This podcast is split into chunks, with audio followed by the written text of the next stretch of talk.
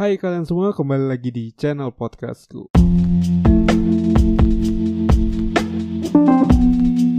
Kembali lagi dengan aku Dorian di episode kedua. Gimana kabarnya kalian semua?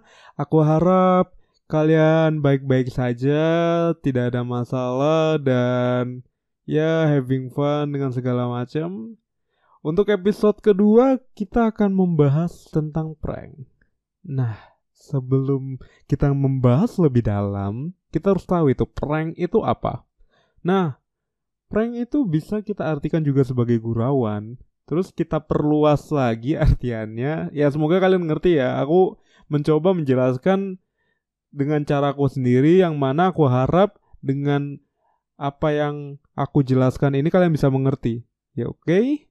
Nah, kemudian di Perluas lagi artiannya menjadi sebuah tindakan yang dilakukan dengan tujuan untuk mengerjai seseorang dengan cara membuat suatu kondisi yang akan dipercayai oleh korban bahwa itu benar-benar terjadi. Jadi aku nganggap yang udah lihat video ini yang sedang melihat video ini dan podcast ini itu sudah pernah melihat video prank. Jadi aku harap kalian sudah mengerti lah inti atau makna dari apa yang barusan aku bilang. Oke. Okay?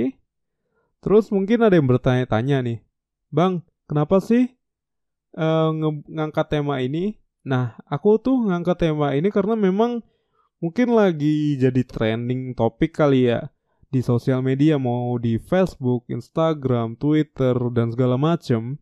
Dan juga memang dari teman-temanku sendiri nyaranin aku untuk ngangkat ini sebagai tema untuk episode kedua. Oke. Banyak juga orang-orang yang menurutku, ini orang-orang tanda petik ya, soalnya aku nggak mau ngebilang orang-orang itu semua, tapi cuma beberapa orang ataupun sebagian orang. Jadi banyak orang-orang yang memanfaatkan orang lain sebagai sumber yang dapat menghasilkan pundi-pundi uang yang menguntungkan diri mereka sendiri. Jadi itu kamu kayak ngemanfaatin orang lain. Tapi kalian nggak ngasih script, nggak ngasih apa, kalian ngerjain mereka, kalian ngeprank mereka, terus kalian videoin, terus kalian upload di YouTube, kalian pakai AdSense, terus banyak tuh yang nge-view. Nah, dari view itu yang banyak yang banyak orang ngelihat pasti kan AdSense-nya itu ngalir terus. Jadi uangnya dapat dapat dapat dapat. Jadi menurutku itu ya memang orang-orang ini itu ngemanfaatkan ya bisa dibilang kayak hal nggak sepatutnya dilakukan gitu. Jadi masa kita ngemanfaatin orang lain tanpa persetujuan mereka? Ini ini harus digarisbawahi ya ini soalnya banyak pranks prankster ya prankster itu ngelakuin pranknya itu nggak ada persetujuan sama sekali. Jadi mereka langsung ngelakuinnya. Terus ya harusnya menurutku itu juga harus ada persetujuan antara kedua belah pihak. Soalnya ini kan hal yang apa ya sensitif juga. Apalagi nanti kamu ataupun mereka akan mengupload video ini ke YouTube apalagi dibuat AdSense dan segala macam. Terus untuk prank yang belakangan ini menjadi trending itu ya bisa kalian tahu kayak prank ojol baru-baru ini. Terus prank yang berbau mesum pasti kalian tahu lah itu prank kalau nggak salah itu dia prank kata temanku itu sih mereka itu apa ya eh uh, udah nikah gitu ya. Katanya udah nikah sih. Udah nikah prank ya kalau kalian nyari di YouTube sih ada sih harusnya ya. Prank suami pura-pura minta dipijitin plus plus suami auto nyosor bla bla bla bla bla. Oke. Itu itu itu ya ya itulah urusan mereka lah ya. Mau buat prank apa segala macam dan kalau nggak salah juga sebelumnya juga ada pernah youtuber minta maaf, suami istri minta maaf atas prank mereka itu. Oke. Okay. Terus dari prank ini sebenarnya juga ada positif dan negatifnya. Ini tergantung kaliannya juga ya. Jadi ini dari sudut pandangku, ya sudut pandang kalian mau positif dari aku mungkin menjadi negatif ataupun sebaliknya bla bla bla itu nggak apa-apa karena memang maaf maaf aku lupa nge-mute notif ini. Jadi nggak apa-apa kalau misalnya kita berbeda pendapat. Soalnya aku juga nggak ada bermasalah sih kalau misalnya kita punya pendapat yang berbeda. Oke okay. positifnya ya itu bisa menjadi bahan hiburan bagi beberapa orang yang menikmatinya. Jadi kayak misalnya kamu abis pulang kuliah atau pulang ngampus atau pulang kerja terus kayak aduh capek banget nih bla kayak pengen tidur tapi males pengen ngerjain sesuatu tapi mager. Terus ngebuka YouTube wah ada prank nih. Ada video prank aku cek deh. Wah menarik. Kalau kalian udah pernah harusnya beberapa dari kalian yang sedang melihat podcast ini harusnya sudah pernah ngelihat video ataupun channel YouTube Jalal. Harusnya sudah udah pernah ngelihat atau mungkin sudah tahu kali ya itu yang menur menurutku sih menurutku ya. Itu ya hiburan juga sih. Soalnya ya aku juga ngakak sih. Terus juga di positif pasti ada negatifnya. Nggak mungkin hal positif nggak ada negatifnya. Ya untuk beberapa case sih ada cuma positifnya doang tapi beberapa case juga ada negatif dan positifnya. Jadi memang benar-benar balance sekali itu kalau negatifnya itu itu kita ngebuat prank dengan tidak ada persetujuan dari korban sama sekali dan langsung dilakukan prank tersebut itu bisa merugikan si korban sendiri. Jadi ada beberapa kasus prankster itu kena imbasnya gitu karena ngerjain orang yang salah.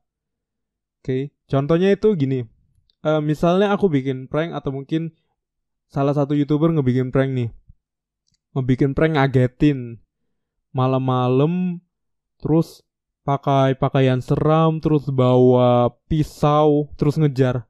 Bayangin nih, bayangin. Ya semoga aja nggak ada yang terjadi ya. Bayangin kalau misalnya prank tersebut dijalankan, skenario itu ter dijalankan, kemudian korbannya ini ternyata memiliki penyakit jantung. Oke, okay? itu itu nggak itu itu sangat-sangat sangat-sangat tidak manusia bukan tidak manusiawi ya. Gimana ya? Aku belum dapet kata yang tepat nih.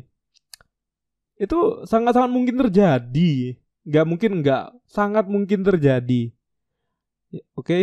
karena kita kan nggak tahu tuh. Masa kamu punya alat kayak ngedeteksi wah korban ini tidak punya penyakit nih bla bla bla segala macam kan kita nggak punya kita nggak tahu apakah dia punya penyakit atau punya bawa senjata tajam senjata api bla bla bla. Kemudian bisa juga ini terjadinya di luar negeri sih. Semoga aja di Indonesia nggak ada karena memang dengan hukum senjata api yang sangat-sangat terbatas itu sangat menghalangi dan mempersulit masyarakat Indonesia untuk mendapatkan senjata api. Nah ini di luar negeri kita ambil contohnya di Amerika yang mana peredaran di sana itu sebenarnya ya nggak bebas-bebas amat tapi bisa didapatkan melalui black market termasuk di Indonesia juga bisa. Nah, contohnya nih aku pernah ngeliat video prank itu dia di dalam terowongan tapi terowongan untuk yang berjalan gitu tuh di bawah jembatan. Nah, dia ngeprank pakai uh, kostum badut dan itu serem banget. Terus dia tiba-tiba kayak langsung ngejump scare duar gitu. Duar badut. Terus si korbannya itu malah ngebuk malah ngambil senjata apinya. Jadi si korban malah nodongin senjata apinya ke si prankster ke si pelaku. Nah itu itu bayangin aja ya bayangin ya bayangin orang yang memegang senjata api itu gak memiliki self control yang baik. Bayangin tiba-tiba ngejump scare malah ketembak oleh si korban. Ya untung aja sih di video itu nggak terjadi apa-apa, cuma diancam aja sama si korban, terus dimarahi segala macem dan untungnya aja nggak ada hal yang terjadi, hal buruk terjadi nggak ada, untung aja ya. Itu ya sangat-sangat masalah sekali sih. Dan sebenarnya bagi aku sendiri sih gimana ya? Seharusnya sih untuk para prankster sih mungkin ya coba kalian cari cara sih. Gimana buat prank itu yang mana bisa har bisa ya kalian harus menerima tanggung jawab sih kalau bener-bener kepengen bikin prank itu sebagai konten kalian itu harus membuat persiapan yang matang karena prank ini juga bakalan merugikan orang lain karena kalian nggak akan tahu kan orang yang kalian prank itu bakalan bereaksi gimana. Pun kalaupun kalian juga ada dua macam sih, ada dua opsi. Kalian bisa melakukannya dan harus mempunyai persiapan yang matang.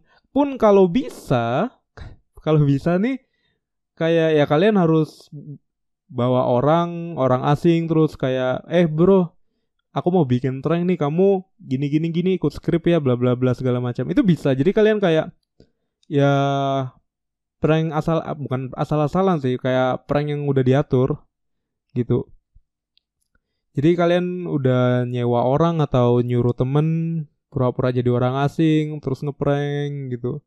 Nah itu nggak salah sih. Soalnya kan kalian udah ngeyewa orang ataupun nge-hire orang untuk menjadi korban. Dan juga kalian sebenarnya bisa apa ya bisa nggak menjadikan prank jadi konten gitu. Karena banyak hal juga sih yang bisa kalian lakukan sih. Ya konten masak-masak kayak konten gaming kayak konten podcast juga bisa. Ya soalnya kan ini tergantung pribadi masing-masing ya. Aku nggak bisa secara langsung melarang kalian mau ngelak apa nggak boleh ngelakuin ataupun nggak boleh ngebuat prank sebagai konten tapi ya ini saran aja sih soalnya ya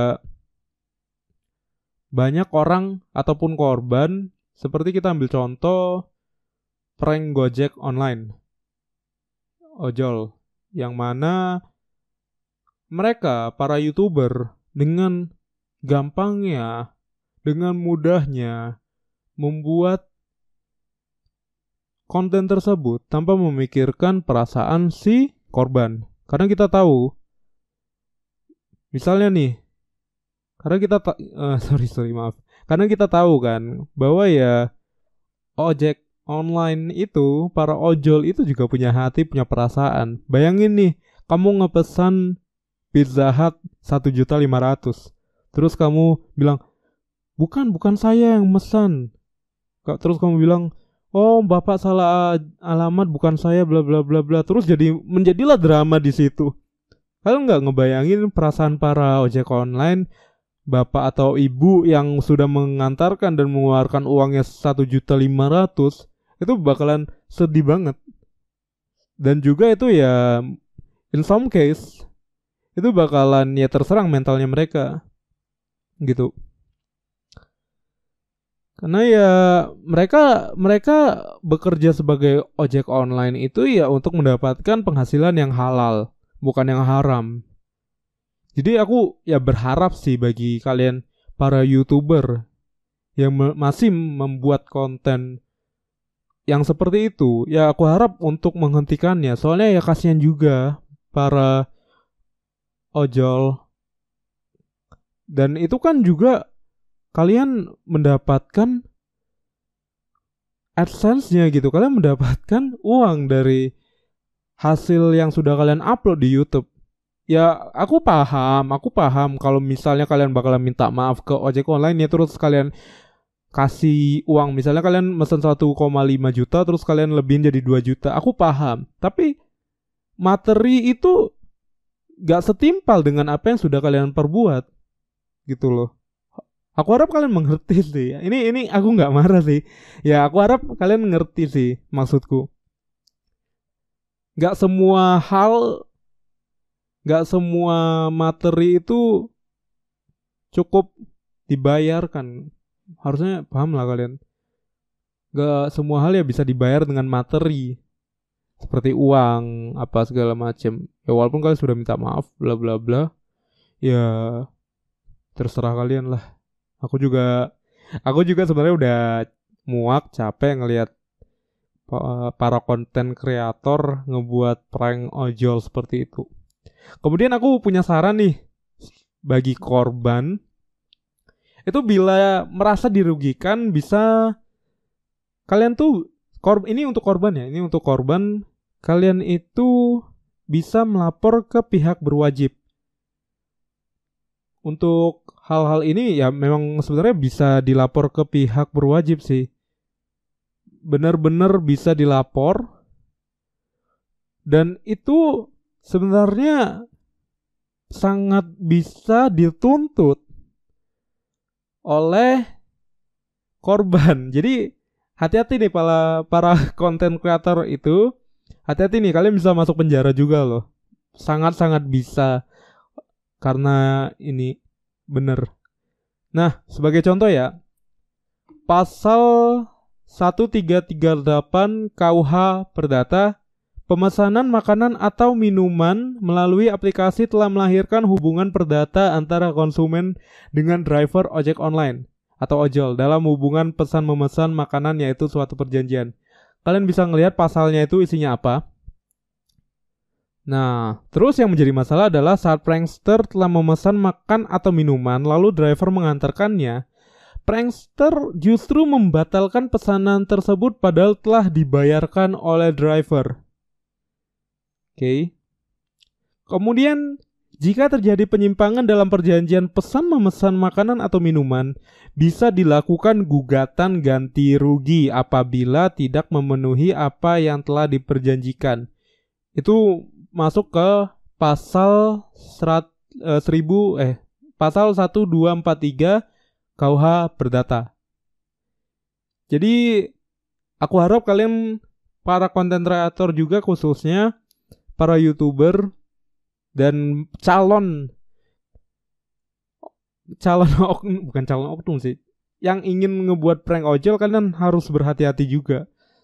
Karena kalian bisa dituntut secara hukum juga nih aku udah barusan ngebilang sih. Lengkapnya mungkin nanti aku taruh di comment box eh di description box. Jadi ya hati-hati aja ya.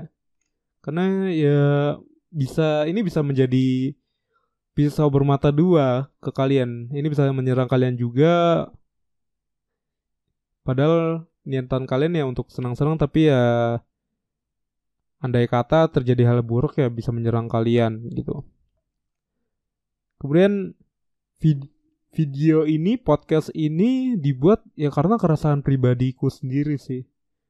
Terus juga teman-teman yang melihat trending perang eh perang kok malah perang tending prank tending prank yang marak terjadi. Ya walaupun sebenarnya prank itu dilakukan untuk tujuan candaan namun ada kasus di mana prank itu berjalan tidak sempurna. Terus ya malah berujung petaka. Ya aku harap aja bagi kalian yang masih ingin melakukan prank ojol ataupun jenis prank lainnya aku harap kalian memikirkan konsekuensinya dan ya dipikir makan eh makan makan dipikir matang-matang terlebih dahulu gitu.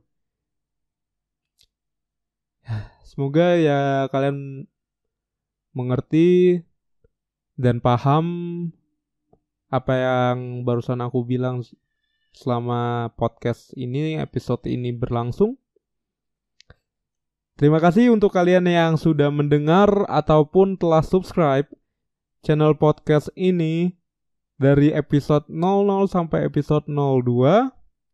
Aku berterima kasih banget kepada kalian dan bagi kalian yang mempunyai pendapat pribadi tentang para prankster ini, kalian bisa komentar di kolom komentar di bawah. Kalian bisa kasih tahu aku pendapat kalian. Ya mau itu pro ataupun kontra ya nggak apa-apa. Silahkan komen di komentar di bawah. Dan juga kalau misalnya ada saran untuk topik berikutnya silahkan komentar di bawah, kritik saran juga boleh. Sekian dari Dorian, terima kasih telah menonton dan mendengarkan podcast ini. Sampai jumpa dan semoga hari kalian menyenangkan dan good luck with your life. Bye bye.